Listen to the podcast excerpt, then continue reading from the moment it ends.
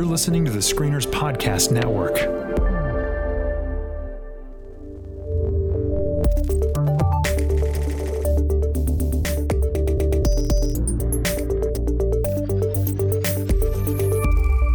Welcome to the Next Trek podcast. Every week we break down the latest episode of Star Trek Discovery and give our thoughts on the final frontier. My name is Tyler, and we are without Chris this week because he decided to take a vacation without us. Uh, but it, don't worry, it's not just me randomly talking at you and, and uh, discussing with myself. I do have a friend. Uh, this is a longtime friend of mine. We we met at uh, an old job of, of mine, and we we struck up lots of really geeky conversations about sci-fi and fantasy and just way too many uh, things while we were supposed to be working. Uh, so here we have KB. Yes. Well, welcome to the next trek, KB. Um, let's dive right in. What's your? Why are you here? What what's what do you? What's your background with Star Trek? What do you like about it? What do you hate about it? What are you worried about? All that fun stuff. So Star Trek goes way back for me. Next Generation was my first show.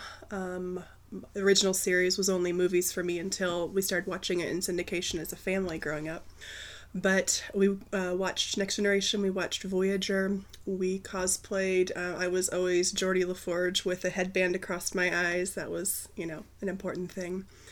Um, but I didn't actually watch Enterprise and DS9 until the last five years, and that has been pretty awesome. So, latecomer to both, uh, found a way to actually really enjoy Enterprise. I know its reputation, um, but I've now seen it four times straight through, so I've made my peace with it, and I've got a lot of good. There. You're on four times. Yep, four times now. Wow, I thought. I mean, I, you just you just watched it around the same time I did too, and, and That was my fourth. Yeah, I thought that was your third. Wow. Okay, you've, you've got it. Yeah. And and the animated series, how many times through that? Animated series is the only one I have not seen, so I'm a Oh. little bit um, failing in my cred there, but it's on the list, I promise. Um, I have read some of the extended universe, uh, though all of it is uh, Next Generation uh, books, with the exception of there was a Generations one that had uh, both Kirk and Picard. Not one of my favorites, but that was my only dip into the EU for um, for the original series. Um, so yeah, Cool. that's me in Star Trek. Nice. Well, it's, so it's safe to say Picard is your captain. I mean, no question. Or is or is it between Picard and Kirk, or does Sisko get any love? So Picard is definitely my captain, but like he is like a smidge above uh Sisko and this is slightly controversial Janeway. That's like my triad of Oh, awesomeness. above Kirk. Totally. Oh man. All right. Wow. So, uh, so let's. I mean, getting into Discovery. Then, how, how are you feeling about Lorca? Lorca I've got the jury's still out on him. I don't dislike him, but I haven't seen enough yet to make me go, I think I'm gonna like you. It's more of a hmm, we'll see. Yeah, I know. I I'm still stuck. I because I, I described him I think as a Bond villain the first time I, I saw him and that hasn't completely gone away. This episode, which I we're, we'll get into it, but this episode I think has made him more sympathetic to me. But of course, they won't let it be as simple as being sympathetic because you don't know if you can trust your sympathy. Right, they have forecast that pretty well that Lorca is not going to be a simple character, that they're going to upset our expectations in whatever way they can and try to keep us off balance for a while. Um, Captain Georgiou, on the other hand, that's probably my biggest disappointment of the new show so far is her exiting the show so early. Yeah. Because I was loving her. I know. I really want, especially again with the flashbacks that we got this episode. I want more flashbacks with Georgiou from now on. Yeah, that is a sincere hope for me. Anything that has more Michelle Yeoh in it is always amazing. So let's let's hope the showrunners are listening to the show and take our advice. Oh, they are. They they definitely are. All right, well, let's get into uh, into the discussion of the episode because I think this is going to be a, a meaty one. As I, I think I say that every week because they all have been meaty so far. So, well, this is uh, Letha, or I, actually no, it's Lethe. It's Lethe, Lethe, right? Yeah, it is. Um, I pronounced it the wrong way, and then I looked it up yesterday, and I can't stop saying it the wrong way. Um, so it's Lethe, which is written by Joe Menosky, who wrote uh, maybe it's not my it's not in my top five, but it's probably in my top ten favorite Star Trek episodes of all time. He wrote Darmok, Yeah, yeah. and so I mean we've got we've got tre- uh, next not only Trek royalty but next generation royalty writing um, an episode here. Did it live up? I mean, just in short, did it live up to the expectations of Darmok, or did you see it on on its own? I saw it as a separate thing. Um, I actually looked at it more in combination with the original show from uh, uh, Dagger of the Mind from the original series, which Mm. has the character Lethe in it, which I Yeah. rewatched in preparation for this, and so that was more the context that I thought about it in. Oh, cool. All right, and that I didn't. Um, once I, uh, it- once I was pretty sure that that Lethe the character wasn't going to be in it, I was like, well, there was just a it, whether it was a diversion or a weird coincidence. I did. I decided not to watch it, but I'll be. I'm curious to see if you did see some good crossover or some good at least um, cross pollination maybe between the two. I have a few thoughts there. Yep. Cool. Well, so in summary, uh, just a, so what we're gonna do, we're trying something new, a, a quick summary uh, from just from CBS, and that kind of gives the overview, and then you know forgives us if we you know skip some small details here and there, which I'm sure we won't because we've been talking way too detailed. So, uh, so summary. Uh, in summary, this is from CBS.com. The USS Discovery is intrigued by new addition Lieutenant Ash Tyler. Sarek seeks Burnham's help rekindling memories from her past, and Admiral Cornwell questions Lorca's tactics. Dun dun dun. I know, and and that I mean, boy, does she. Uh, this I think is a huge episode for a lot of things, and, and this is stuff we're going to see in just a little bit. We get um, name checking the Enterprise for the first time explicitly, although we've seen like April and Pike named at least up until this point. Um, we we hear Spock's name for the first time again. Um, we see Amanda, which is crazy, and then we, we get to see a little bit of uh, Burnham's life on Vulcan. So, big backstory episode. Yeah, I think it helped this was a more self contained episode for the larger Discovery universe Yeah. because we dug a lot deeper into history.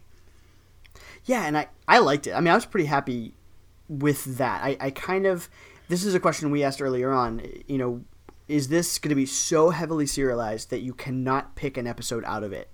I actually think you could say you can watch this episode um, by itself. And yes, you're going to be missing some things, as with any show, but you could watch this episode just as Michael Burnham backstory and, and get some good. Some good background, some good information. Yeah, they had a good balance here because I mean we had our serialized elements, which we'll talk about later, but they were more sprinkled in. This was clearly a character development episode, a Yeah. history episode, and I think that worked pretty well. Yeah.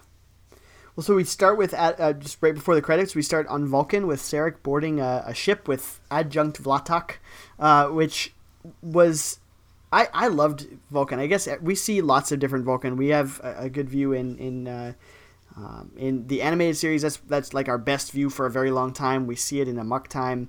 Um, I like Vulcan. we don't get hanging upside down cities like we do in in the Abrams verse, but I like seeing Vulcan. You're giving me yet another reason to prioritize the animated series because one of my favorite parts of Enterprise was getting to see more of Vulcan than we had uh, in Yeah. quite a while, and that's a culture that I wanted to explore a lot more. That it seems like it's been underexplored thus far.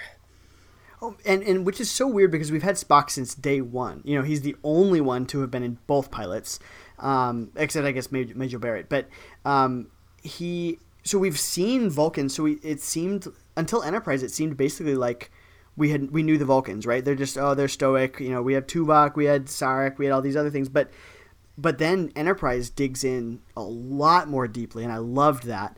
Um, and Yesteryear, if you're gonna watch anything, just pick out, just watch Yesteryear from the animated series, and then see if you like it, the rest of it, because the storytelling is just fantastic, and we get we get some depth depth into Vulcan for the first time. So Excellent. I like it. Thanks for that tip.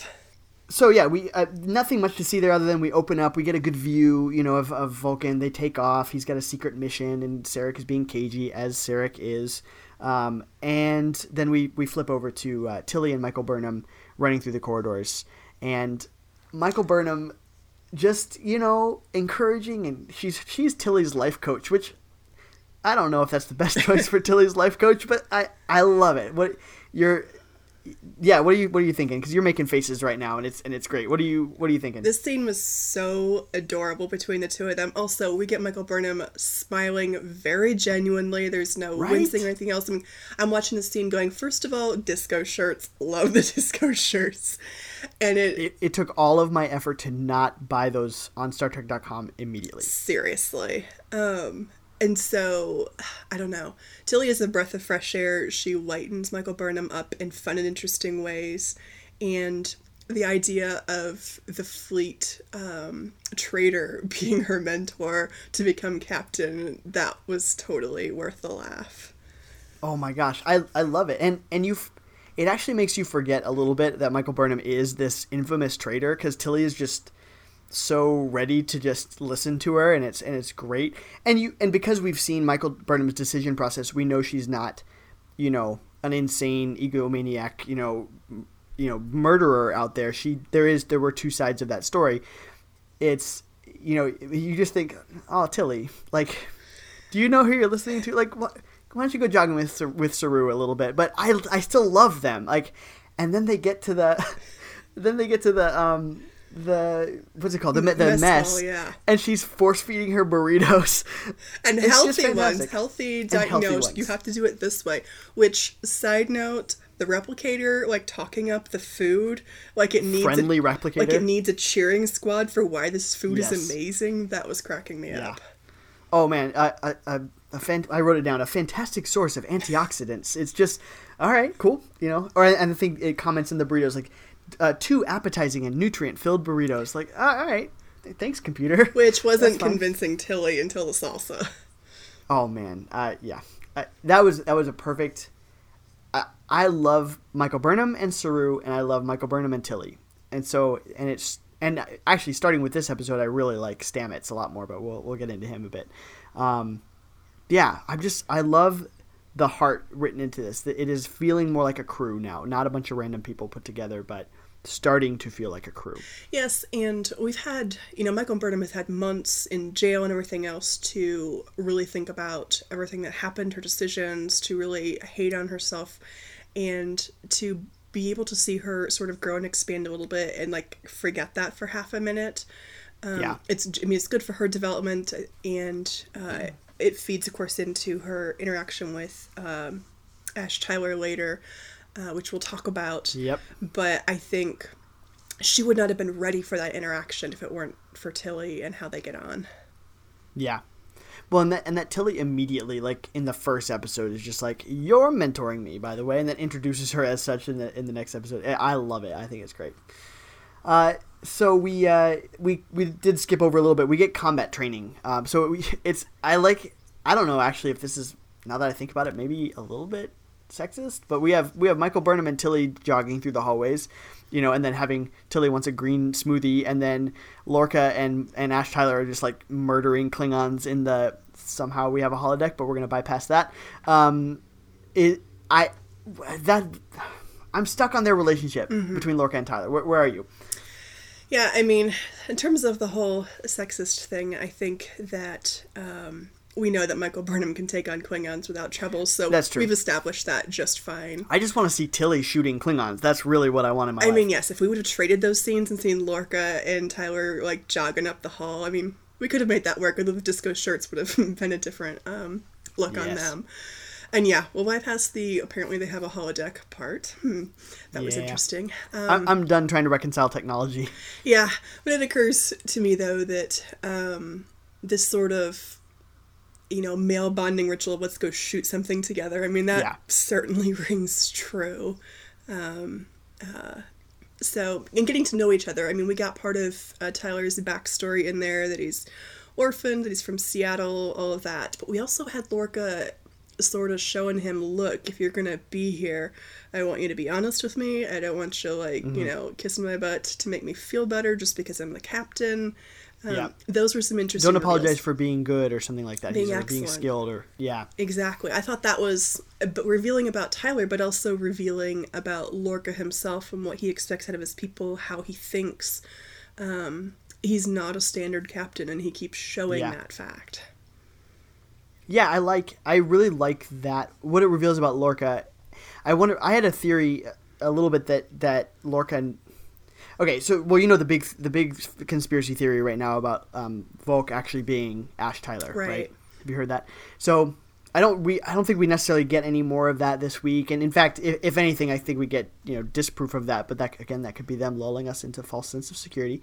Um, but we, uh, the thing for me is is that Lorca does welcome this guy real fast, um, in you know with with open arms, even though he was suspicious of him at first. But then he nitpicks with Tyler about this whole being from Seattle thing. Um, and and it's weird because you know I live in in Washington, and so he's naming you know Issaquah Elementary. I was like, I know where that is. This is great because we never we don't get the North. I, I was you know from Ohio before. We don't nobody talks about Ohio, so it's like oh people finally are talking about Washington. Um, but he nitpicks about Tyler being basically from Seattle. I don't know what to make of that because I I want to think that if Tyler is Voq, then Lorca is actually suspicious, not of being Voq specifically, but just of the convenience with which this guy was suddenly dropped into his lap.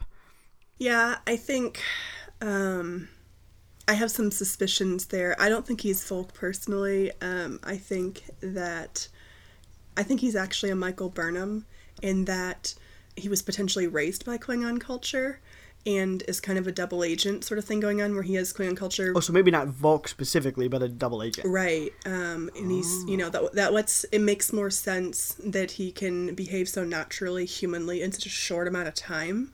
Yeah, that's my question too. Yeah. Yeah, and so um, it also adds sort of poignance to the moments whenever um, later on he and uh, Burnham are talking about her experience with you know living a dual existence.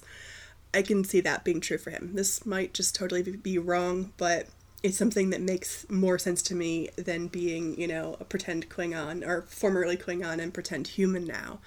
Sure. So I don't know. We'll see. But um, uh, what Lorca did with him does pretty closely mirror what happened with Burnham. Uh, he Yeah. He accepted her pretty quickly, which isn't to say that the man trusts, because I'm pretty sure the guy doesn't Yeah. even trust his own phaser, and that's saying something. he does sleep with his phaser, so I mean, that's a pretty close relationship, certainly. um, but I think part of his method is to bring in someone that he chooses that fits a specific purpose and goal um, that he is trying to fill, but then he watches them. Yeah, because this is it's real fast. Like he's been on there for like a day. I guess we don't know. I don't know if we know exactly how many days he's been on there, but it's not. I mean, Michael Burnham and Tilly have to introduce themselves to him, so it's not long. Right. And yes, they went through something traumatic, and, and we do know that Lorca, as we'll see, is is a bit unstable after being tortured. You know, recently. Um, but I mean, it takes longer for Michael Burnham to get a bridge spot than it does for him to get a security spot. You know, I, I don't. I guess she is a mutineer, so there's that. But it's just, it's real fast. Like that's that's way too fast. I think to promote him to a security chief. Yeah, I don't know if it's a case of keep your friends close and your enemies closer. Yeah. Or if it's just about like he picked Burnham not because of her sparkling wit and the rest of that. Like he has a Right. purpose for her, whether or not it's going to be fully revealed for some time. So it would not surprise me if he has a specific purpose for Tyler that we're just sort of waiting out. And in the meantime, because he's up close, we can watch him. Yeah, I, I would hope. I want to believe that Lorca is. Yeah, that Lorca's thinking that way. You know, I I really think if he's nothing else, he's a great tactician. He's a great strategist. You know, to what end, who knows? But um, This guy plays 3D chess. I am certain of it. oh man, in his head, I think Entirely. Yeah. Well, so uh, and we'll we'll see more of this as we as we move on. Uh, so Sarek and V'Latak are back on, uh, or we, we meet back up with them on, on Sarek's mission, and we find out that he is on a special envoy to the Klingons. Um, the Klingons have asked for him to come there um, and to, to meet with them to this. Uh, and I wrote down the name, but it's it's later on. But um, uh, to to go to this this planet to meet with the Klingons to negotiate peace, which should be his first red flag is that the Klingons are asking for peace. But um, we then get a suicidal or su- suicide bombing Vulcan. How did you take that? Yeah, so if I had not watched Enterprise in recent memory, Right. I think I'd have been like, what? Um, but actually, in the context of um, there's an episode in Enterprise where there is a bombing, uh, an embassy bombing, which um, uh, they pretend that it's really that it's humans, but in fact it was actually a rogue group of Vulcans doing it who are working with the Romulans. Spoiler alert. Um, Yep. And so, I mean, we have this tendency to, when we try to flesh out a culture, uh, we often, you know, have the the stereotypical version that's presented, and then we have to have some form of extremist. And so this is Right. them doing that. It was an interesting choice though to put it here, because in Deep Space Nine, when they were starting season four, this is what they were going to do then. And that only Yep. changed whenever uh, Worf was going to come over to the show, and they're like, "All right, we'll switch it to the Klingons." And so Yeah. this has now come up in Enterprise and then in this show, so it seems like they're going to advance that further. Because I think Enterprise would have done more with it, but this was all last season stuff, and then the show was canceled. Right. and None of that happened. And so I'm curious is this just a one off to sow the seeds for some future thing? I don't know. Um, but I I hope so, and I and I really like that. Whether it's sowing the seeds for something in the future, or if it's just, um, well, I think it is sowing something the seeds. That's so that's too big to not sow to not return. I think, and and we've seen that agree or disagree or like it or not, or not like it, they're willing to bring things back and they're ready to. I think at the very least it's tying back to the heritage of the Enterprise left. You know, everybody's willing to dismiss Enterprise, you know, really quickly. Um, but they've shown, I mean, even style, even in their uniforms, they're following in Enterprise's footsteps and, and referring to Archer um, at least once. I, I, I want to say there's twice, but at least once we referred to Archer. Um, and then now with this, I, I say we are firmly rooted Enterprise. You know, as they've always said, as as true Trekkies shouldn't um, deny, Enterprise is canon, and we're, you know, we're actually finally picking up what it what it was laying down. So I think it's good. Yeah, I think it also makes an important point for the broader universe, which is um, we're used to the Vulcans and everything being stable and chill um, in this the Right. later series just in terms of internal chronology, but the Federation uh, was very fragile early on, and um, that fractious relationship with the Vulcans, which permeated Enterprise, I mean, it hasn't been that Yep. many years in the internal chronology since then. And I can see that still being an issue. And it's also um, a way to keep it just being about the Klingons who are having all the issues uh, in this show. Because I mean, Right. they're our, our big antagonist in this show. Um, but it's not just about, about them, it's a broader universe with other problems that they're dealing with. It makes it more of a three dimensional world where it's not okay. Yes, this is about the war with the Klingons, but it is not. That is not the only thing that's going on in life. Yeah, I Exactly. like it. Um, and I think we can we can explore this a bit more. I think this is, of course, you know, going with the the motifs that are that have been set up in this episode of of even other Klingon or Klingon um, Vulcan isolationism or some prejudice that's that's being laid down, which we'll we'll see a little bit later. Um, but I think it it shows that Vulcan isn't just this utopia that later on we will come to expect of them. Yeah, Star, Star Trek has had some issue in the past with treating uh, races as very monocultural, and Right. they seem to be doing a good job uh, so far addressing that in the new series, where they're trying to suggest more than just everyone's the same thing you've always seen. Yeah, and following Enterprise, I, I would say Enterprise, especially with the Xindi War, really, really helped that. We saw four distinct uh, races within the Xindi, and I, I thought that was that was a, a fantastic way of doing that. For maybe the first time, the Klingons they had arguably been doing that for quite a while, just not as specific as they have been now. But yeah, Yep, I agree. let's uh let's move forward here. So uh, we we got into the um, we've already mentioned the mess hall where they meet Tyler for the first time. You know, she um, Michael Burnham gives him the the handshake of death apparently because she she shakes his hand, then stands up and um, hallucinates and then collapses. Uh, I honestly thought that the first time. I thought this was like all of our suspicions confirmed. You know, she's got some.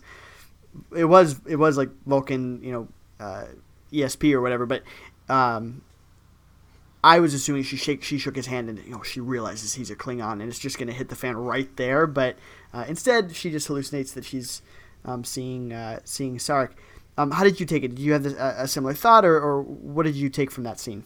Initially, I was focusing on the fact that we'd just seen her open and friendly with Tilly, and then she Yeah. like tries to go back into this frozen shutdown mode, and she's not quite achieving it. But you know, she feels like she has to do this new person, new issues. Yeah. She's the mutineer, and then it became this moment of what is going on here. Um, and then, I mean, of course, it became clear very quickly.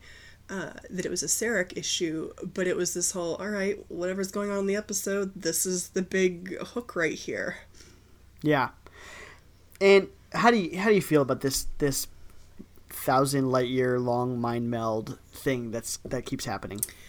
Yeah, even with the whole Katra bit in Enterprise with Archer having the Katra of Surak, even that didn't make it enough for me to be really comfortable with it. I'm I haven't been No. comfortable with how they've been using Sarek so far. The, the writing for him has been frustrating is a nice word for how I felt about that. How so? Um, I mean, they're trying to show a younger Sarek, certainly, who is not the man that we saw who was tangling with Spock down the road. Um, but he just feels very unevenly written, like they can't quite make up their mind what they want to do with him, but he's important, and so we have to put him in here, and he's felt kind of shoehorned in up until now in ways that, I don't know, You mean like everything related to Michael Burnham's backstory has been shoehorned in? Yes. Ugh. It's truth, truth, and that's probably been the most awkward part of it. And Yeah. I don't know, like early on, it was this whole they're just trying to connect her to two, really three super important characters in Because we're gonna Trek forget history. who those characters are. Right. We're gonna forget about Spock. Ugh. Well, and Whatever. she doesn't need Spock and Sarek and Amanda to be an important character in her own right, and that's what it felt like. Is like to prove that she matters in Star Trek history. We're going to connect her to three other people who are super important in Star Trek history, and honestly, it hasn't earned it, or at least not yet. Maybe they'll get there, but at this point, it's like, why? And we yeah we haven't needed it. This is again i mean i've ranted about this a whole lot. Um it would be like picard is kirk's ancestor or a descendant i mean. You know like because we need he needs to be related to somebody important. Tuvok is is spock's third cousin twice removed roommate. Like it, it because everything has to be tied in. It doesn't. This is not star wars. You know honestly for me you know, Rey has to be. I, I think she has to be a Skywalker somehow because it is a Skywalker saga. Um, you know, it, it is a it is a tale of this family. It always has been a tale of this family, even though it's on a galactic scale. Star Trek hasn't hasn't been that, but we keep going backwards. We keep trying to tie all of it in. We try keep trying to see them again and again, and now, even Star Trek Five, you know, oh Sybok, this other brother you haven't heard about ever before, and then we're doing it again. You know, it just, I, I it's not needed, and I, I feel like honestly, it it leads to all of these weird, convoluted plot things that are not needed. Right, it's bending over backwards to make it fit. Like if they needed to make her quasi half Vulcan, it didn't have to be Sarek. Make her half Vulcan, like Yeah. why not? Or tie her to Tuvok, like why not? You know, or to Paul, you know, who could still be alive in this time period. You know, it's just. It doesn't need to be this. Yeah, or let her stand on her own as someone who was raised in a Vulcan society with Vulcan education. And, Yeah. you know, maybe down the road we go, oh, P.S., she's, you know, many times granddaughter of, Yeah. you know, T'Pol or whatever. Well, actually, timeline that wouldn't work, but you know what I mean. eh, yeah. Timeline is not clearly not that important. Uh, this, all right. Anyway, I, I this is something I could rant about for a long time, and I, I guarantee you, I will continue each episode to bring you my thoughts on why this is not a good timeline. That's why the okay. listeners are tuning in, right? That's why everybody's here. Uh, so we we do get this um, we get this connection. We see the day that she was um, rejected from the Vulcan Expeditionary Group. Uh, we find out she's she's been um, she's graduated with at, at the top of her class from the Vulcan Science Academy. Um, Sarek is talking with the head of basically the Vulcan version of Starfleet, um, and she's you know talking to Amanda and we don't know why at the moment that she's been uh, rejected. Um, yeah, there's, I mean, I think I don't know if there's a lot to discuss about this. Anything you initially thought? Because we're gonna get more answers later, but Right. I saw that as pretty straightforward as a setup for this is what she thinks, and the rest of the episode is going to deconstruct that. That seemed fairly obvious going into Yeah. it. It was just a matter of where are they going with it. right, right. Um, and, well, I really did like that uh, she. Stupid thing. I, I probably was in the first time we saw her with Sarek too, but that she had shaped her eyebrows to be more Vulcan. Um, in in the past, I thought that was. I was like, all right, you know, good job, Michael Burnham. Um, I was also noticing her hair because I mean Vulcan hair historically has been horrific, and Yeah. um, uh, Amanda wouldn't let her do that. Totally. But even so, she was still, you know, having to straighten her hair because her hair is naturally curly. Like, that's her genetics Yeah. at work there. And so, in a way, she's having to quash that part of herself to be Vulcan. So, Along with her humanity. yeah. exactly. So, it's like another visual version of she's not getting to be herself here. And well, yeah, we'll see more as we as we move on. Um, so Michael Burnham wakes up in sickbay after all this. We learn, yeah, the Katra healing ritual, which in Star Trek Three, like, is this ancient right that no one's ever heard of, and they're not sure it's going to work. But now everybody does it. It's really popular. It's really cool. Um, uh, she begs Captain Lorca to help her find Sarek. Um, that that she has this connection with Sarek. She they can use it to kind of triangulate his position in this nebula, and Lorca agrees. We actually have a connection here to the original series episode um, because in that episode, Spock has to perform a mind meld on um, this prisoner who's escaped Oh, to find out what's Simon- going on. Yeah, he's a doctor. Simon Van Gelder. Yeah. Yeah, and so he has to perform a mind meld on him to determine what was really going on on the surface. And so, like, they're sort of mirroring that, maybe intentionally, maybe not. Sure. No, I can see that. Is it?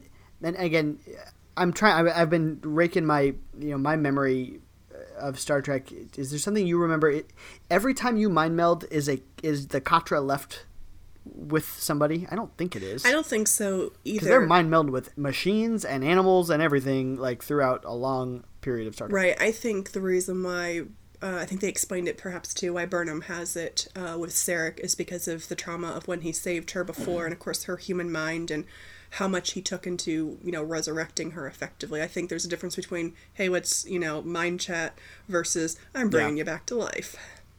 Okay, so it was actually part of a like that's that's right. I think he says that like it was it's what I it took to heal you was was to do that because she was dead. That's right. That's right. You're right. Uh, he, she was dead for three minutes or something like that. Right, which Mm, perhaps also explains how she made it in Vulcan society as long as she did because she had a little bit of Papa Sarek inside. could- She could tap into yeah, which and yeah, calling him father later on as well. You know, he's left some of his his mind, if not his genetics, his his mind in there.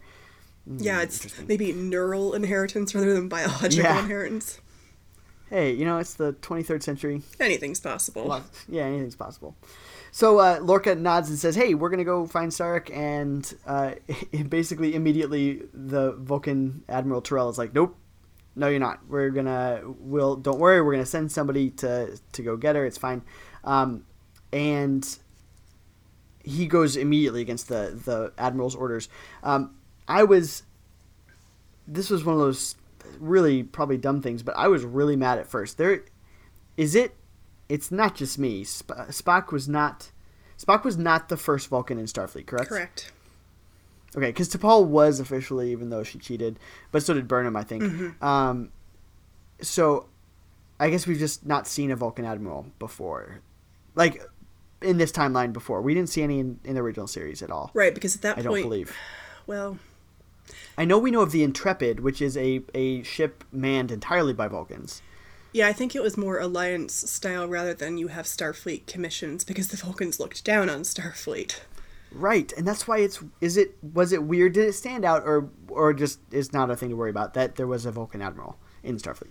I mean, it's a little bit odd, but at the same time, that also gives us a greater spectrum of interaction with the Vulcans. They're, you know, on the one hand, we have, um, you know, Ambassador Sarek and his uh, ability with other Yeah. races. We now have an admiral that we're being shown. We also have extremists. So, in many ways, Yeah. it's just feeding the spectrum of Vulcans are more than one thing.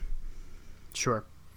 Um, and I guess it could be he was just lent there to advise, much like T'Pol was, or something like that. Yeah, he could have know, been an but- official liaison with a really great title. Yeah. Um, well, so he so Lor- Lorca goes against uh, Terral and decides uh, he's going to go get Sarek himself. And uh, Michael Burnham has has she gets the idea to amplify the mind meld connection. So we have to just assume we have to be okay with this mind Right. thing. Um, I wanted to make one more comment Yeah. about Lorca's decision there. To me, Oh, that sure. felt entirely plot point to Oh, set up 100%. his decision for later. Like it was not necessary for us to see that whole conversation uh, and have Right. that. I mean, it's sure it feeds the whole character thing of Lorca goes against the rules all the time, but that was totally a setup for later in the episode. Yeah, I mean because it's it drives uh, it, it drives Cornwell to be there, It drives you know the it, it drives. I mean, you cannot have the rest of this movie without or this this episode without him going into the nebula after Sarek, right? Right. It's yeah. Yeah. But to your point about the neural interface, on the one hand, yeah, we can just sort of nod, wink, go, whatever. On the other hand, we do have an episode, back to Enterprise again, where they, T'Pol and uh, Trip build this neural interface for this Andorian female to psychically interact with her brother long distance, Oh. who's been captured by the Romulans and is, you know, doing stuff. So, neural interfaces, we nudge and wink at them, but there's a history there too. I'll uh, I'll take it. Yeah, I'll take it. Now, I mean, it, they need the thousand light year long mind meld like to exist for that to even happen. But that's a good point. Yeah, because she's At not actually Vulcan and she's not Andorian, so she still needs help to make it work. something because she cannot do a mind meld herself. She can be melded with, but she cannot initiate uh, without something like that. I mean, she's she's got the remote connection with Sarek to to do that, but she couldn't walk up to him and touch his Katra points and and Mm-hmm. but it. I think he still has to be willing. I guess it's it's the same thing as her Vulcan pinch. Doesn't quite work right because she's not actually Vulcan. Right. I love I love that because Georgiou is up way too fast after Totally. nerve pinches her. I loved it. Um, all right, so uh, so they move on. Um, Stamets. Okay, I've you've heard my rant probably about Stamets um, and his 21st century language. He says groovy, mm-hmm. and and whatever. Like it, it sticks out, however, like a sore thumb in the middle of all this, and and even it's such a very specific like time period reference. Like it's weird enough today in 2017 if I just go like, "Hey man, that's groovy." Like if I I'm a teacher and if I say that to my kids, they're going to be like, "What are you talking about?" They will just completely look at me so weird. They are 400 years separated from or 300 years separated from uh, from groovy. It would be like me using a Shakespearean ex- exclamation. It would be like, "Oh, God's blood, God be with ye." Like that's what that would be. I don't know. Is Maybe, maybe not, because haven't you met those people in your life where they have, Yeah. you know, something that they do that's, you know, long, it's, you know, it's not cultural, mainstream, or current, whatever, and you just sort of nod and go, okay, that's just them. so Stamets is just a weirdo Yeah. I mean, we've kind of already seen that anyways. Like, he never wanted Yeah. to be doing this to begin with. He was co opted because Yeah. of the war. And so I can totally believe he's this kooky scientist with some really weird choices that just are him. I'm not saying Yeah. that it's a perfect writer's choice, but because of his history, I'm like, all right, I'll wink at that because it kind of works with his weirdness. Now, if Lorca said it, I'd Yes. be like, yeah, no, not even. Yeah, I I think I think uh, I'm I hmm. I think I would be entirely fine with it if all of this had started post mushrooms, like because now Stamets is is literally mainlining mushrooms. Yes. Um, and he is so he's uh, he can be a little goofy, and we see him be really kind of trippy. Maybe that's half um, the joke is this guy is like high half the time now because mushrooms, haha, mushrooms joke. Yeah, I mean, we've already Oh, made one or two. Oh gosh. The Portobello Portobello. Oh my Yeah. gosh. I was like, you guys just did that. It's true. Yeah. Uh, but any, I mean, on either side, I, I really like Stamets right now. I, despite groovy aside, jolly like somewhat stoned Stamets, I I can. He's a he's a guy I can get behind. It's kind of actually in theme, it occurs to me, because we have disco at the beginning of the episode, so Right. it's a theme. Oh, all right. Yeah, I can see it. I can see it. Uh, so they decide. Uh, with that, the thing that makes him say groovy is we're going to amplify her this this mind meld signal and use it to figure out where um, Sarek is. And so they get on a shuttle, and of course. There is no other pilot except for Lieutenant Ash Tyler, and he will fly um, his, who I predict will be his um, lady friend Michael Barn- Michael Burnham, um, and Tilly, out to the nebula. So it's uh it's fun. My favorite part of that, I mean, that's that's the convenience we've lived with in Star Trek for forever. Is like, come on, you're telling me Kirk and Spock and McCoy and Scotty all have to go in in a shuttle at the same time. What happens when they will have a, sh- a shuttle accident? Yeah, Well, it's it's then- ridiculous, and the show seems to be correcting that because, of course, we're not having the captain as the main character, so they have True. the freedom to do that. But it's also like it's about time already. Yeah, I know. Uh, the thing that I really liked is that Lorca specifically goes over to Tyler and says, "Bring her back in one piece, or don't come back at all." Yeah. You don't see Picard saying that to whatever Yar to Riker or Yar about Riker or something like that. Yeah, I- Picard, I- is not a Bond villain though, so it's No. like totally Bond villain. Um, true. although it's that also that moment, that twin moment of, are they trying to get the audience to believe he actually cares about her personally? Are they muddying And I that? want to think he does. I mean, this is the weird thing. This episode made me like Lorca. Hmm. It really like I I have actually I will say I've liked him, but this made me invested in Lorca. Um, good or bad. Like I, I don't think he's certainly more complex, but things like that, that was something out of Burnham's earshot. So it wasn't an act for her. Um, it was bring her back. I want her back here. Yeah, Of- but it of could course, also it's be. for his own I ends. have plans for this girl, and don't you dare screw up my plans. This was me going. I see what you're doing there, Lorca. You're you're playing a game here. Yeah. I I want to believe I want to believe that Lorca is despite me feeling he's a Bond villain. I don't know. It's okay. Whenever it's revealed later that he is total Bond villain, you'll have that emotional moment. I will. I will. He, he we saw him eating fortune cookies this time and I was like that is so weird and I love it. Like but where's the tribble and why is he not petting it all the time? I kind of think the fortune cookies are made out of tribbles. P.S. It might be that's that's where they went. uh, Either that or the tribbles are in Saru's um, uh, bedroom. You know. Saru is like snacking on them. That's that's Totally. We don't know what Kelpians eat. Yeah. Uh, so that's how there's only one tribble. He's been just. He's yeah, been keeping the population under control. He needs to be a predator somehow. He, need, he needs to focus on He's, himself. yeah, he's not at the bottom of the food chain, so Yeah. snacks for some. yeah. I can deal with it. All right, so uh, we get uh, Admiral Cornwell shows up because hey, he has defied an admiral's direct orders to uh, and hung up on the admiral by the way too. So Cornwell shows up uh, and really begins to lay into um, to Lorca, and I mean really, despite all of the stuff that I just mentioned about liking Lorca, who did not see that coming? Where he would just whip out a bottle of whiskey and just seduce her. Oh, I classic. mean, like, that was like a Kirk thing to do. I know. Except it would have been this gigantic bottle of Saurian brandy and like, hey, lady, let's go back to my cabin. It, it's he did not have to convince her at all. I don't know because despite their history together, um, she is still representative Oh. of Starfleet proper.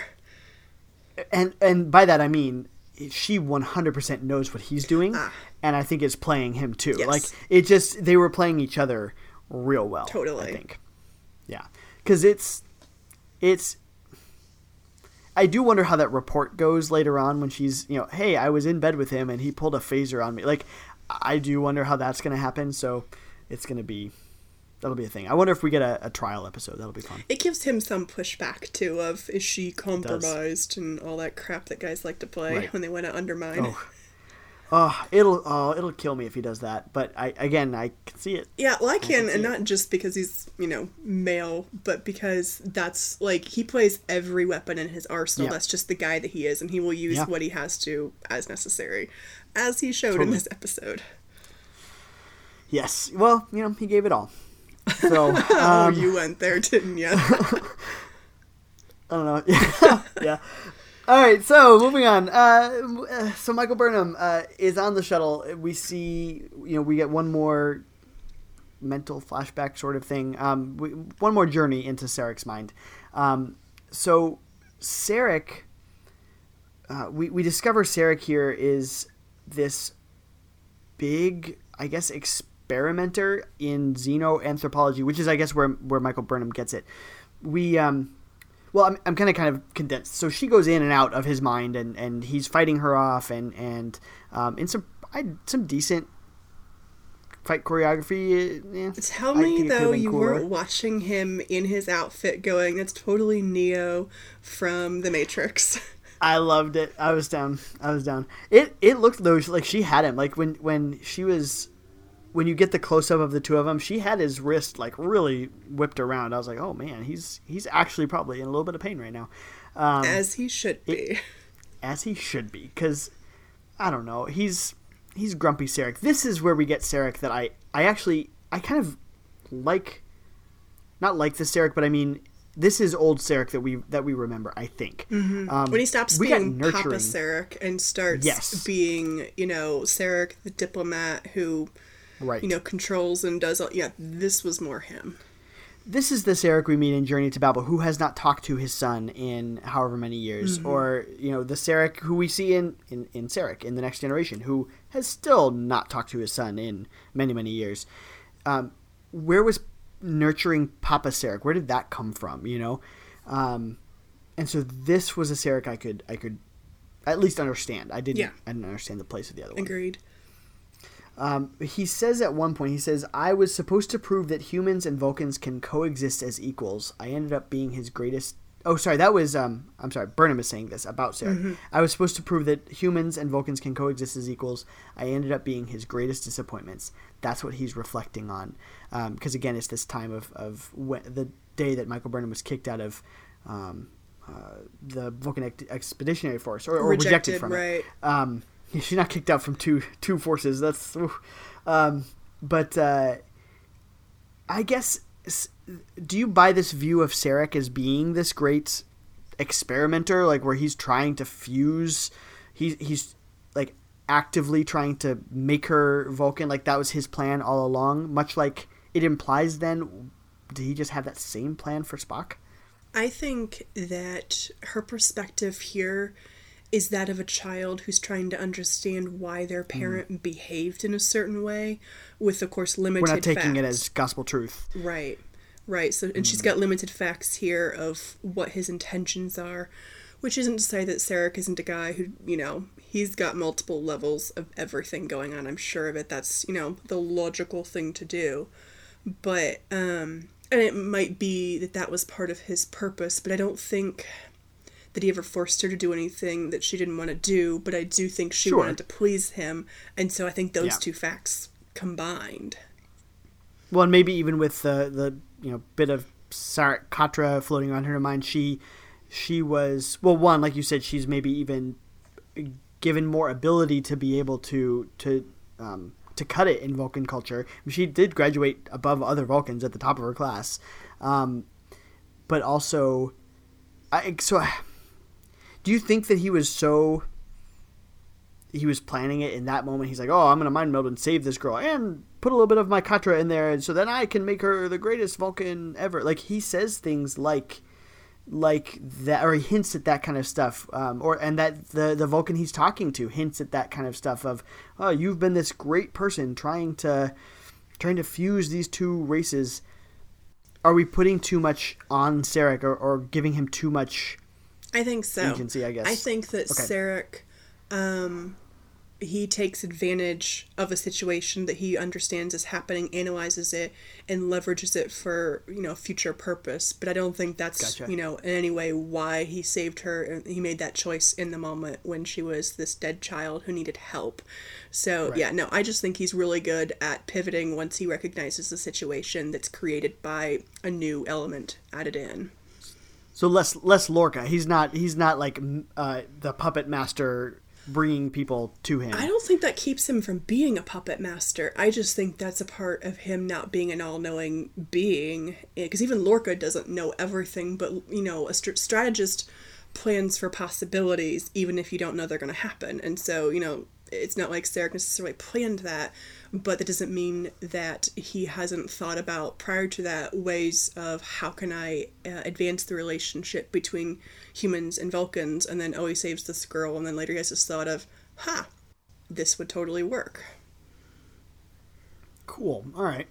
Well, let's you know what? Let's do this just because we've got these two kind of interweaving storylines for a second. Let's let's push forward with Sarek, and then we'll go back and talk about Cornwall and Lorca, just to kind of keep the conversation going. So, sure.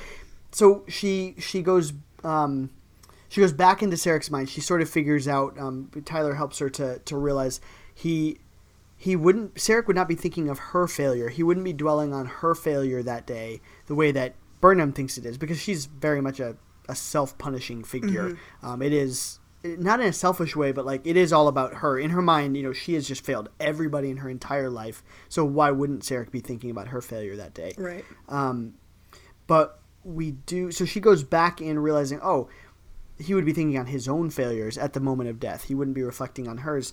So she kind of goes in with that perspective and convinces him to show her the truth. And and that truth is essentially he made the choice um, to basically the the um, leader of the Vulcan Expeditionary Group gave him the choice: either Spock can come in to uh, to our group, or or um, Michael Burnham can, but both cannot. We we cannot have two non Vulcans in the Vulcan Expeditionary Group, and so Sarek chooses his son over over her. Yeah, it's a kind of Sophie's choice in that moment. Oh man, yeah, And I can see more than one reason for him choosing Spock over her, not the least of which is Spock at least has a Vulcan appearance, and so Right. the odds of his being accepted by other Vulcans improves over someone with a human appearance. True, true, and and even I mean she even is able to to see that at first. You know, it, there. This is a bigger conversation that they need to have, as as she points out. But it it does it makes sense. You know, she is human. Mm-hmm. She is human, so it, it does make sense that the at least half Vulcan would stand a better chance of, of doing it, um, and all all she would have all he needed to do was explain it. Right. But what we know of Sarek is he doesn't explain things. He's Sarek. He's the world's worst at Gosh. that. Like, n- I mean, I guess there's something to that about, you know, parents rarely explain themselves in general, anyways, but that, like, doubles out because as a diplomat, he's not one for showing his cards because it's, you know, not going to be beneficial uh, at all. Right. Yeah. Oh, absolutely. And and it's it's still more of that Sarek, and even that Vulcan sort of arrogance that we've seen we've seen so often, where the Vulcans is like, well, I why I you didn't need to know that, you know, it because he is not thinking of the emotion of it, the emotional impact that she has. It's just she didn't need to know. Right, and most of what we tend to learn about Vulcans is, you know, never self revelation. It's frequently implicit or Yeah. discussed by their human counterparts, and you know he's certainly no exception. Um, which you know makes it interesting that he has a human uh, wife in the mix. Um, yeah. perhaps there's some part of his psyche um, that's similar to to T'Pol in the sense of uh, her mother talked about her being more drawn to humanity than really made Yeah. sense, and it was a thing. And so clearly he had that start in life. It wasn't just I, I can't imagine the Vulcan High Command went go out and marry a human because it'll you know Right. further our endeavor. That's Oh, that's no. just not how that works. And you know he was making some people mad when he got married to her. Right. Actually, we, we know it. She, they talk about it. Yeah. Um. All right. Well, anything. So this conversation and this confrontation uh, gets him to wake up, and he turns on the transponder, and, and they were able to find and recover Sarek. And uh, we will need to go back and, and talk about Lorca and Cornwall, but in short, Michael Burnham basically confronts him uh, in sick bay. Um, he's he's not able to go to this um, to this meeting that he was supposed to go to, and she says, "Hey, this is not over. We are family. We will discuss this." And then she leaves and says, "Father," and I, I I like that. It's it's assertive, Michael Burnham. This is. I kind of wish we had gotten those seven years before, you know, she has broken Michael Burnham mm-hmm. because we get these these moments where, man, she would have just been so cool to see just on a daily basis. Yeah, we understand a little bit better how she became Georgiou's number one in the time Yeah. that she did because smarts and exams only get you so far in life, and she needed to be a lot Yeah. more than that to have achieved what she did in that time. And no amount of Vulcan logic is going to make you perfect at that either. Yeah. Yeah. Yeah, I like it. All right, let's talk Cornwell and Lorca. Or Cornwell. Is it Cornwell or Corn Cornwall? I've written it twice, and I think it's Cornwell from CBS. Yeah, I think Um, it's well, but now you have me questioning that. I I know. Uh, well, I copied this from CBS, so it's, and it's Cornwell in the summary. So we're gonna say Cornwell. Okay. Um, let's see. So yeah, they they get together, and um, he so she she asks a, an important question. Um, she asks him. This is before they they have they have slept together. Um, she says, "Less than a week ago, you were being tortured. Now you're back in the chair. How do you feel about that?" No one asked that of Kirk. Like the number of times Kirk was tortured in in the original series, nobody's like, "Hey, hey, Captain, like, should you be sitting in that chair? No, he's like, well, I have my Saurian brandy, I'm fine. Um, Yeah. nobody asked that of And Starfleet Even- wasn't even asking Picard. So now that now that you're no longer Locutus, how do you feel about that? I mean, he has this conversation with Deanna We have Troi one about episode. it, and we got an episode at home. But Yeah. like, this isn't you know the admiral and the captain having drinks Right. together. How does this make you feel? Right. It it really isn't. Um, it's even even so. I mean, I guess there is no counselor on the, on board the Discovery to ask those questions, but and and it's very heavily hinted that she's she's a, a psychologist, um, which is an interesting. A psychologist being a, an admiral, but hey, I mean, Well, whatever. Beverly Uh, Crusher becomes captain of a ship and stops being a doctor officially. in so. theory, she does. In theory, Oh come on, Um, that's, that's that's canon, right? no, it's just it, which reality. I don't Mm, fair know. point. Um, so, although I definitely I would watch that series too of Mm-hmm. her on the on the was it the Oberth? I forget the name of that ship, but anyway. Oh no, it's like the Enterprise G or something. Um, so uh, yeah, so she she asks him that, uh, and then he just basically is like, well, if we're if we're gonna talk, you know, I think, can think of better things to do with with uh, an hour of your time, and then they go sleep together. Classic. Um, I, I was like, this is why. I mean, she if she is an admiral and she's you know a psychiatrist, she knows one hundred percent what he's doing. oh yeah. Um, unless unless she had way too much of that whiskey to drink. Mm-hmm. Um, To be honest, though, I had this moment where I'm like, "Is this gonna be another scene where we earn the MA rating?" And then we didn't. oh man, I was like, guys, we last week. Okay, just because you brought it up, how, how do you feel about the f bomb being brought in Star Trek? yeah. So, in short, I don't think it entirely clashes with Star Trek history, given our current culture and time. However, it was not earned. Yes. At the very least, it didn't like the the the S word breakage happened when the Enterprise was crashing into a planet. Yes, That's and that was just one word, and that's that data. was Data, I mean, which was kind of funny that it was Data saying it. does it make it funnier that it's Tilly? I mean, like, is is it comparable? Is it? I think they were going for that. I think they very Yeah. intentionally gave it to her. Yeah. Um, but just because she delivered it well doesn't Yeah. mean that it was earned. Yeah. Yeah, no, mm-hmm. this was very much a moment of reminding us that we are doing 2017 Star Trek.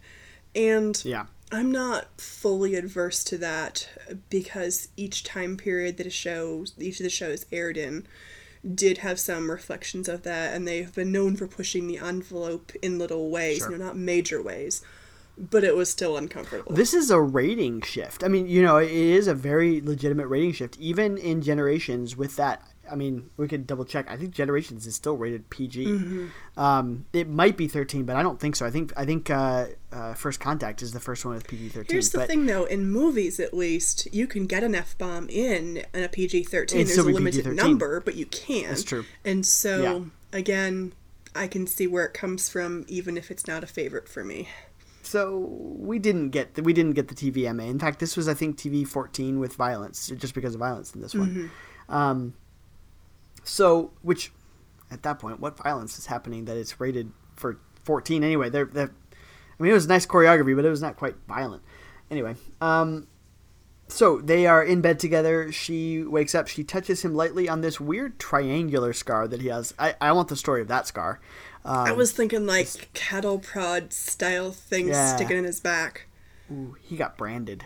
That's what this was. He's on some Kirk adventure somewhere where like he's on a, a weird cattle planet. That's what this is. So instead of four Um, lights, we have th- a three side. There are three sides. yes. How badly did you want last last week when they were shining the light in his eyes to just be like, "There is one light." Yes, I had that moment. Man, that would have been great. Uh, so she she touches him lightly. I, I don't even know she she barely grazes his back with her fingers. He flips over, chokes her, and puts a phaser to her face. And she says, "You sleep with a phaser in your bed and, and say nothing's wrong." It's a fair question, and which of course, I mean, I don't think she knew he had a phaser in his bed, but like she was clearly testing him in some way. Even sleep, frankly, sleeping with an admiral, you know, is is I mean, it doesn't say much about her judgment at that point either, but sleeping with an admiral to distract her is does not show good judgment. Yeah, I mean it's a straight up PTSD moment that he's having. I mean, really again, is. a week later, where he was in a place where if he was being touched, it was probably a Klingon Yeah. coming to beat the crap out of him or kill True. him, and so Yep. natural, normal reaction for what just happened to him, but Yep. not for a man who says that he's perfectly fine, no worries. No.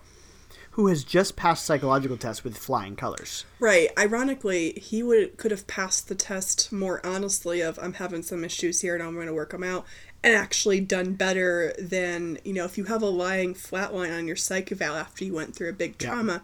I mean, that's probably one of the reasons why she decided to visit in person rather than another Yeah. hello visit because you know, She needed to see him face right. to face. You don't flatline, nothing just happened to me. Which, I don't know. Right. Maybe he did say some of the appropriate things, but I don't know. It was probably too perfect. I'd be really curious to see just what like it's got to be McCoy. It's got to be McCoy who's interviewing Kirk after every time that Kirk has been captured and beaten, Mm-hmm. and Kirk just gives him like a mint julep and is like, "All right, Bones, let's sit and talk." And McCoy's like, "Just he's fine." Oh, it." totally. They have drinking parties. I have no question about that. guaranteed it guaranteed so honestly this scene was maybe the the this was the most tense scene in the episode for me um, i i was 100% sure he was going to kill her um, in, in that scene I, I thought he was going to snap he was going to uh, we know he has a phaser um, you know that she was saying you know she tells him i've got to i've got to take the ship away from you you cannot be sitting in this chair right now i thought he was going to shoot her Yeah, I did not. Mostly because it ups the tension far worse to have that question Totally. floating out there. And Oh, so hanging over his I was just like, what's he gonna say to her? And how is he gonna manipulate her next? Because you which of course he does the whole don't take my ship away and I'm like, Right. hmm yeah. I, I hate that I can't tell that, if this is really you, she says to that. Uh, oh, Which I totally believe that he was Which we have to manipulating her. Because even if Yeah. he did have this quasi emotional moment, that's still him milking it for his purpose in that moment. yeah, it's on the heels of what he has just done. You know, it's it's the it's the repentant child, you know, who has just Been caught. said sorry. Yeah, exactly. Yeah. I was really nervous, and and all the more. In fact, when she gets on the shuttle later, I I- was like, he put a bomb on the shuttle. Mm-hmm. He put a bomb on the shuttle. There's no way he didn't put a bomb on the shuttle. well, here's the thing the way he engineered Michael Burnham to make it onto his ship, I had no question in my mind that if he decided to off the Admiral and needed to make it look like an accident, he could do it. Yep. And it would be him going to Tyler and saying like, "Hey, you know what I did? I need you to take care for what I did for you. I need you to take care of this." Because Landry would have done it. You know, Landry would have 100% put a bomb on anybody's ship for for Lorca. Oh yeah, she totally would not have questioned that. Although it would have put him in the interesting position of, well, crap, now he has to be the one to go talk to the Klingons, and is that really going to work out so well? Right. Um, and of course, you know, she's she's about to go to the Klingons. Well, the instinct that something is wrong, you know, was certainly correct. You know, because daggone, you know, she gets she gets jumped. Who didn't see that coming? But it's it that even made me think Lorca Lorca had to have suspected that too. I, I don't know. I just Yeah, he might actually think that fast um, to realize. Although, did did he know yet at that point that she was going to be going? I can't remember the order of, of those scenes. Yeah, and we skipped around. So it's it's the sick bay scene when um, let's see. Let me flip back here. So uh, there. Oh yeah. So there. Um, she walks out. I, I hate that I that I can't tell if this is really you. She walks out of his his quarters. Um, we we go to sick bay. Uh, Lorca, we yeah we skipped over this. Lorca offers Burnham officially a bridge a bridge post as a science officer. We don't know if she gets a rank or not, but she's at least on the bridge. Um, and and really endears her to him. I mean, she she stops and thanks him for, um, you know, she's or she says, "I'm I'm happy to be serving under a captain like you," Yeah, which is great after that last scene. and that was a very quick acceptance on her part. Like she'd already made up her mind at that point that she wanted to be a part of this crew long term. However, that pans out. Right. Well, and that will be curious to see how long. I, I still think that she and the Discovery are going to die, and she's going to get blown up by the end of this series, whenever it is. Um, but uh, but it would be interesting to see, you know, would she be pardoned and be brought back into the fold, or which is why I think she has to die. I think there's no way she can she can be pardoned for that. It's just a temporary reprieve. Well, I've wondered that in terms of she might potentially unofficially redeem herself, but mm-hmm. because she was the mutineer, they might never be able to publicly expunge her record, which explains why she's a non-entity in future uh, storylines. Right. Well, we we're pretty sure this is a Section Thirty One ship, also, and so you know, if if she is around, yeah, she's a, she's a non-entity. She's she's behind the scenes. She's maybe you know, it'd be sweet if we fast forwarded to Deep Space Nine times and she's like giving the orders to Dulmur and Lucsly. She's kind of like Garak on, on Deep Space Nine, yeah. where he's not officially a part of the Obsidian yeah. Order. He's a total outcast, but P.S. He's really in. Yeah, yeah. Oh, I just mixed up temporal investigations with 31, but that's fine, whatever. Um, that's okay, it's all fine here. Uh, let's see. So, oh, okay, we were talking about the order of things. So he talks to, to Michael Burnham, Lorca does, and then we we cut to the shuttle bay, and um, he realizes he says, "Oh, Cornwell can go. Sarek can't go and meet with the Vulcans. Cornwell can go. Cornwell can go."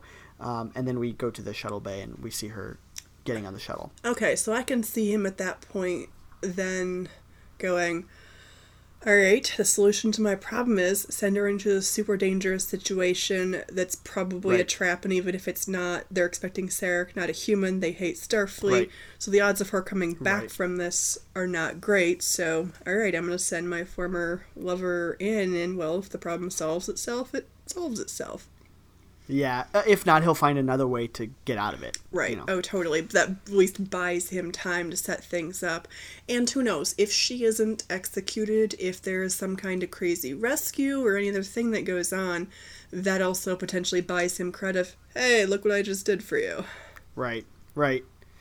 Yeah, I and again we'll see. I think it it doesn't even look. Did you see the the preview for the next episode? I did it doesn't even look like this next episode is going to tackle this at all. Um, so that's that's going to be interesting. We won't see this maybe pay off for a little while.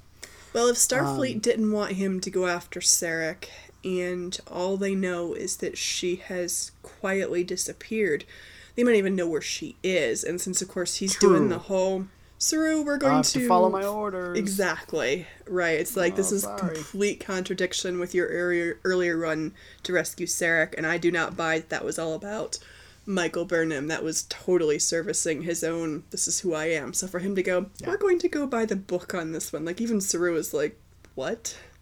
Yeah. Saru stops him. Um, I'm sorry, this is not what we do. Yeah. Totally. Uh all right, so we, we get that um, Michael Burnham and Tilly kind of we, we bookend the episode on Tilly running um, or she runs into Tilly who's on a jog, and what do you think Tilly means when when Michael Burnham says, "I gave you bad advice. There are a million ways of getting the captain's chair. Find your own." And Tilly says, "I have." Do you think she means Michael Burnham? That is the way she has found, or is Tilly? We haven't seen really a time where Tilly said, "Well, I'm departing. I'm doing my own thing." Um, Tilly might be a cadet. She might be on the young and naive side. I think she knows what she's doing mm-hmm. up to at least a certain point with Michael Burnham uh, she recognizes qualities in her that she can benefit from herself. Yeah. And because I mean, you would think because if she was worried about her career, she wouldn't be associating with the mutineer, and she put paid to that early on. Right. So yeah. Oh, she would be like Landry, hanging all over just Lorca, or you know, um, yeah, because he's he's the top dog. She's seeing. So you're saying she's seeing qualities in Burnham that she wants to follow in Totally. She. I think she sort of looks past the obvious facts of the situation and goes, "Yeah, but there are things here I can use." And it's not like.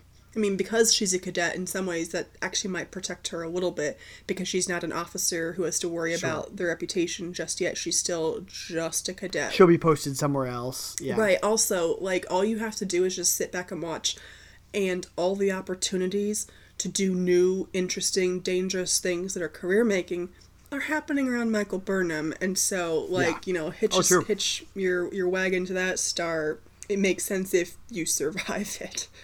Right. Which, right. by the way, the show better not kill Tilly off in some meaningless death just to cause us tear jerk down the road. I will be like table flipping upset if they do that. Oh man, either that. That's that's one thing I've been worried about, or um, that they Wesley Crusher her, Yeah. where they just destroy her entire character. You know, it, that will. Oh, I'll be so mad. Either one. I'm gonna try not to think about that because poor Wesley. Oh yeah. Uh, I, Wesley could be in this. He's a traveler, guys. It'd be fine. Wil Wheaton would do it. Totally. There's no Rick Berman around for him to fight with. Could, he could just be there. It'd be delightful. Well, we've already proven that time travel is possible in the Star Trek universe. Right. And uh, whenever I'm having a more cynical moment about Discovery, I tend to pretend this is the ultimate universe that, uh, the alternate universe that we're getting the history of, and we just don't Yeah. know it yet.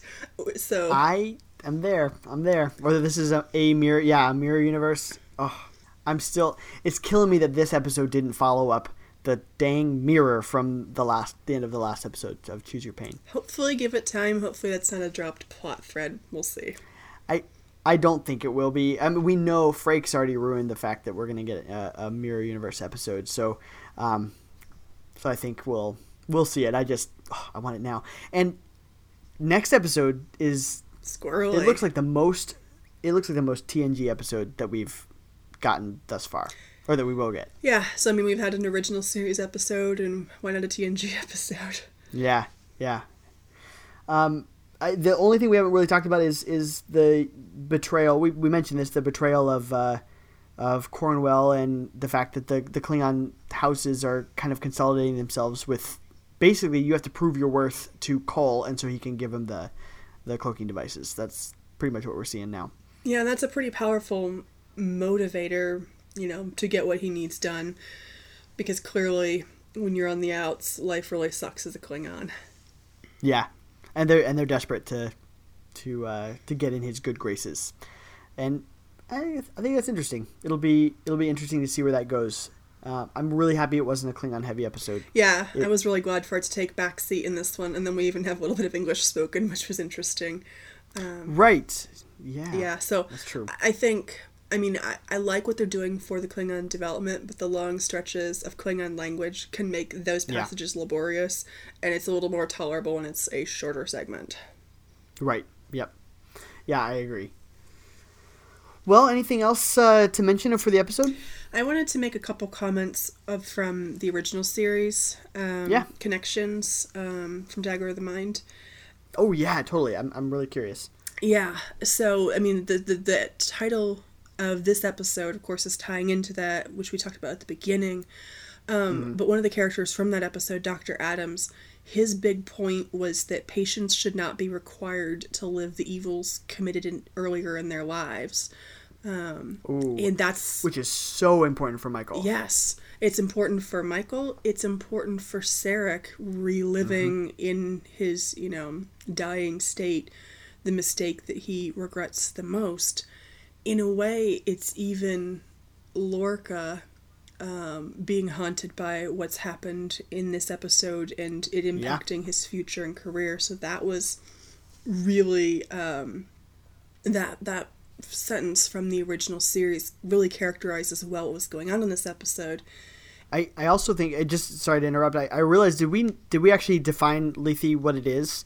Um, I can't remember if we actually said what it is at the beginning. It's it's a river in Hades that caused forgetfulness when you drank from it. Yeah. And so, uh, again, going going back with that whole connection, like you just said, not only to to Dr. Adams' um, uh, quote there, but just even the, the name is is evocative of, of forgetfulness and and burying um, uh, problems. Right, and the character herself also ties in, I think, in an, in an interesting metaphorical way, because the device that they were using on the people in that penal colony, it robs the Tantalus device. Yes, it robs them of their humanity and makes them less of themselves. They're almost robotic in their interaction.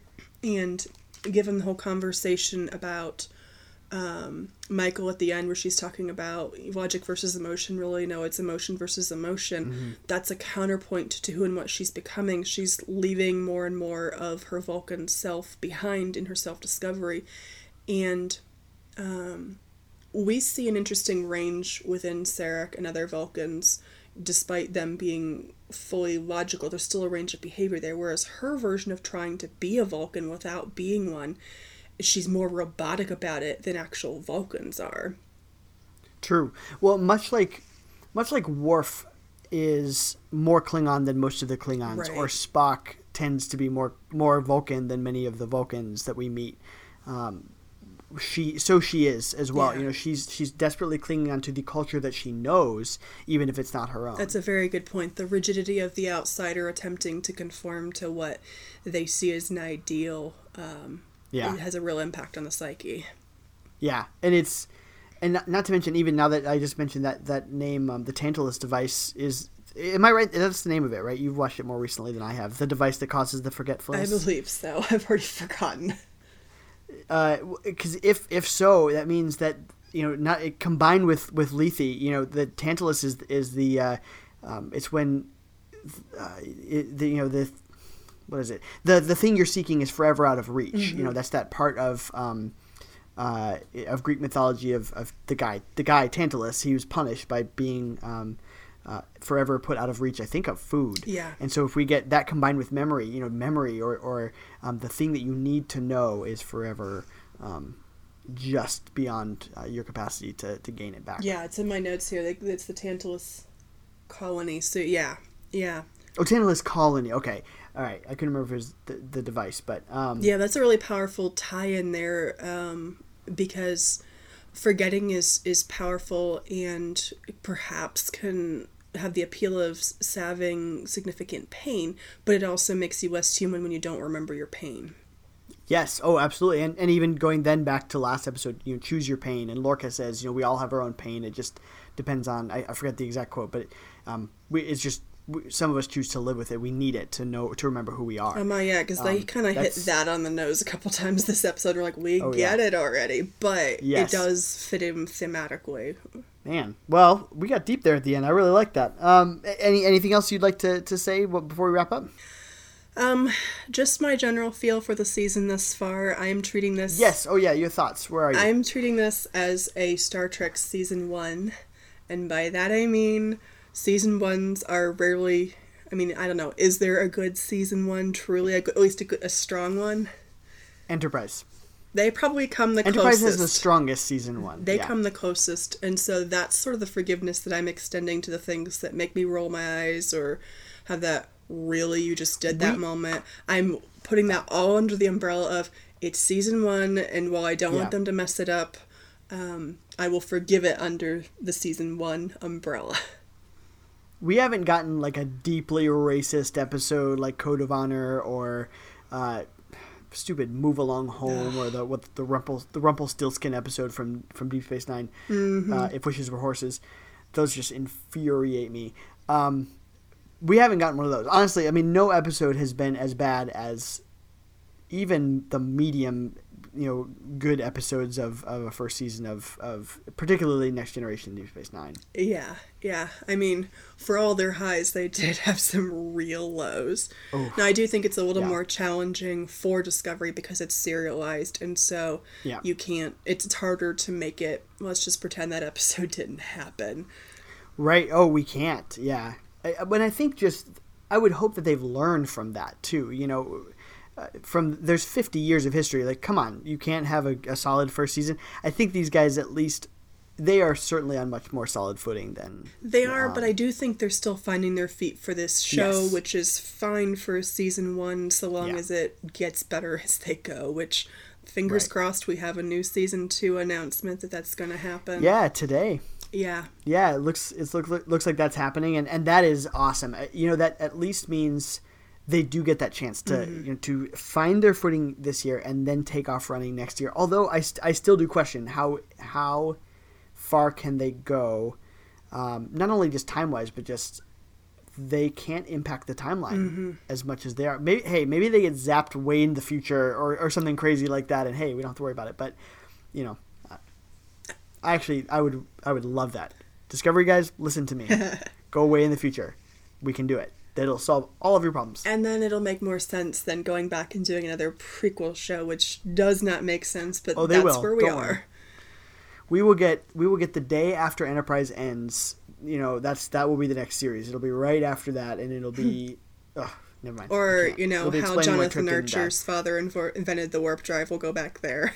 Gosh, Yeah, I know. think though that I mean this season I think is is going to be plagued with the problem of how do they do fan service and stay connected with the original while still creating a show of its own identity. That's just going to Yeah. be season one. I hope they figure that out at some point because as much as I want it to have all the connections, because this is, I mean, th- they could have gotten out of that if they had done a future Right. show, but they didn't, and that's this is what they have. To do. So they need to now. solve this problem. Yeah. Right. Yeah. And so I hope they figure that out um, at some point because even if it departs from Star Trek a little more in terms of the details, if they finally start getting the spirit of the right spirit of it right, you know, the idea driven, the, the hope of the future. I mean, they can have their dark Right. stretch. We had dark stretches in Deep Oh, Space yeah. Nine, and it still Totally. worked. It was still great Star Trek. I hope they figure that out. I hope it becomes great Star Trek and not just decent uh, sci-fi watching. Great. I agree. Well, let's leave it with that. So, where can people find you on on the internet if you want to be found? Uh, you can find me on Twitter. Um, I am a library geek on Twitter. Uh, you can recognize me by my Gilmore Girls profile picture. Yes. And as always, you can find us. We are at the Next Trek on Twitter, and sometimes, uh, more often than not, but uh, more not than often, on Facebook at the Next Trek as well. And as always, we want you guys to, to join in the conversation. Uh, find us on iTunes and, and give us a, a download and a rating there. That would be great. Please, a, a five star rating would be really delightful. Uh, and yeah, just keep joining in the conversation with us and, and stay tuned for. Uh, we've got uh, another interview coming up uh, hopefully early next week. That's going to be really really exciting, and just uh, more more Star Trek Discovery each and every week. Live long and prosper, everybody.